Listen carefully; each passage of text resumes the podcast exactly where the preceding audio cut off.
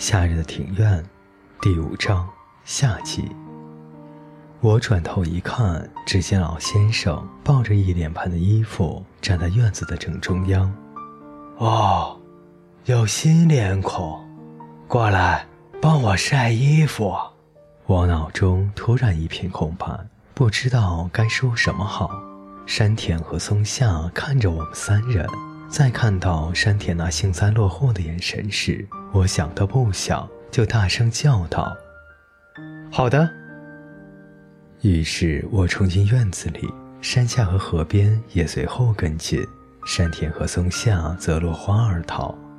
喂，那个个子最高的老先生把绳子丢给我，那是用来绑重物的麻绳，把它固定在那棵树上。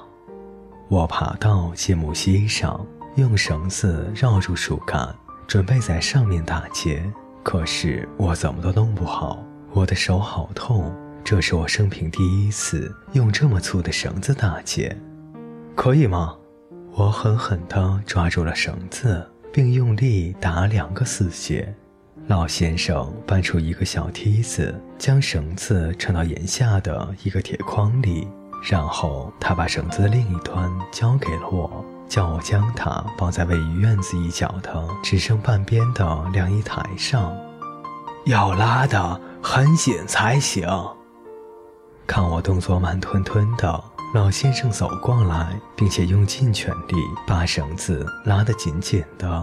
老先生只比我高一点点，他那长满老人斑的手瘦得只剩下皮包骨头。看起来好像没什么力气似的，没想到却结结实实的打好了一个结。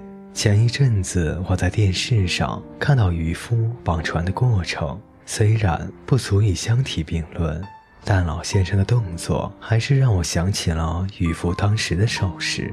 等到 V 字形的晾衣绳拉妥之后，老先生把放在阳台的那盆衣服拿来交给山下。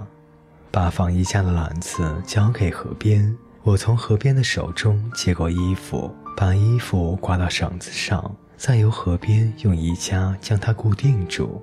河边够不到的部分就由我代劳。那些塑料做的衣架，因为长期暴露在阳光之下，所以只要稍一用力就碎掉了。不行，不行，要拉直，不可以让衣服皱成那样。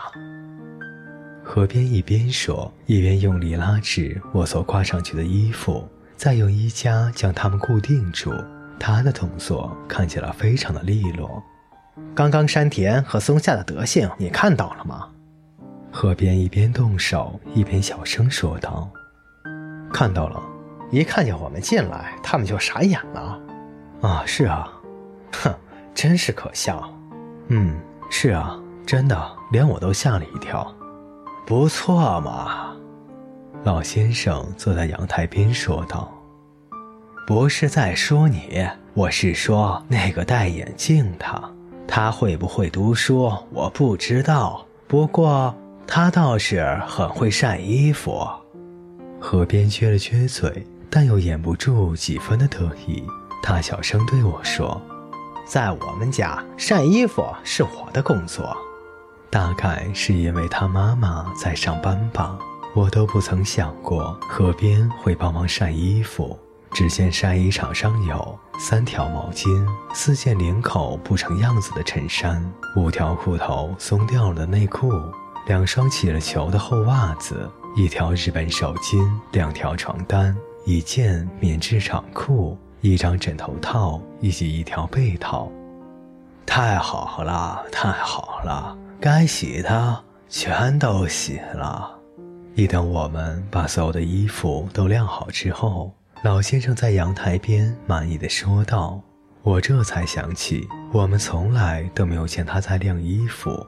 绳子大约就在我们视线的高度，我们站在这些洗好的东西旁边，正好可以感觉到，当凉风吹过我们的身体时，就会有一股洗衣粉的香味扑鼻而来。”而风吹过我们流汗的身体，使人觉得凉飕飕的，好不舒服。喂，走啦！河边说：“没事了，快走吧。说的也是，只是我只要想到还要到墙外站岗，就觉得心情很沉重。喂，等等！老先生从屋子里叫住了我们。这个拿去。出了阳台，老先生把两个装得满满的塑料袋丢给河边。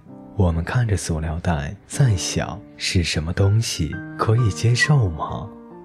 垃圾和大门旁边的那堆垃圾放在一起。喂，你好意思？何冰说到一半，山下拉了拉他的手。干嘛呀？山田又来了。真的？啊，我才看到的。我们只好提起袋子，只见大门一侧的垃圾已经堆积如山了。怎么会有这么多的垃圾呢？山下问道。积累出来的呀。我叹了一口气。是啊，垃圾和年龄成正比嘛。是啊，垃圾和年龄成正比嘛。听好，河边眼神逼人，对着我们说道：“以后不可以和老头子多说话，因为我们和他不算朋友。”知道了，山下语气含糊的回答：“你根本不知道，别忘了，我们有我们的目的。明天是星期几呀？”忽然，背后传来老爷爷的声音。星期五，河边打完才警觉到自己不应该坐他。山下露出诡异的笑容。那明天可以丢垃圾了，老爷爷说。那又怎么样呢？河边吼叫道。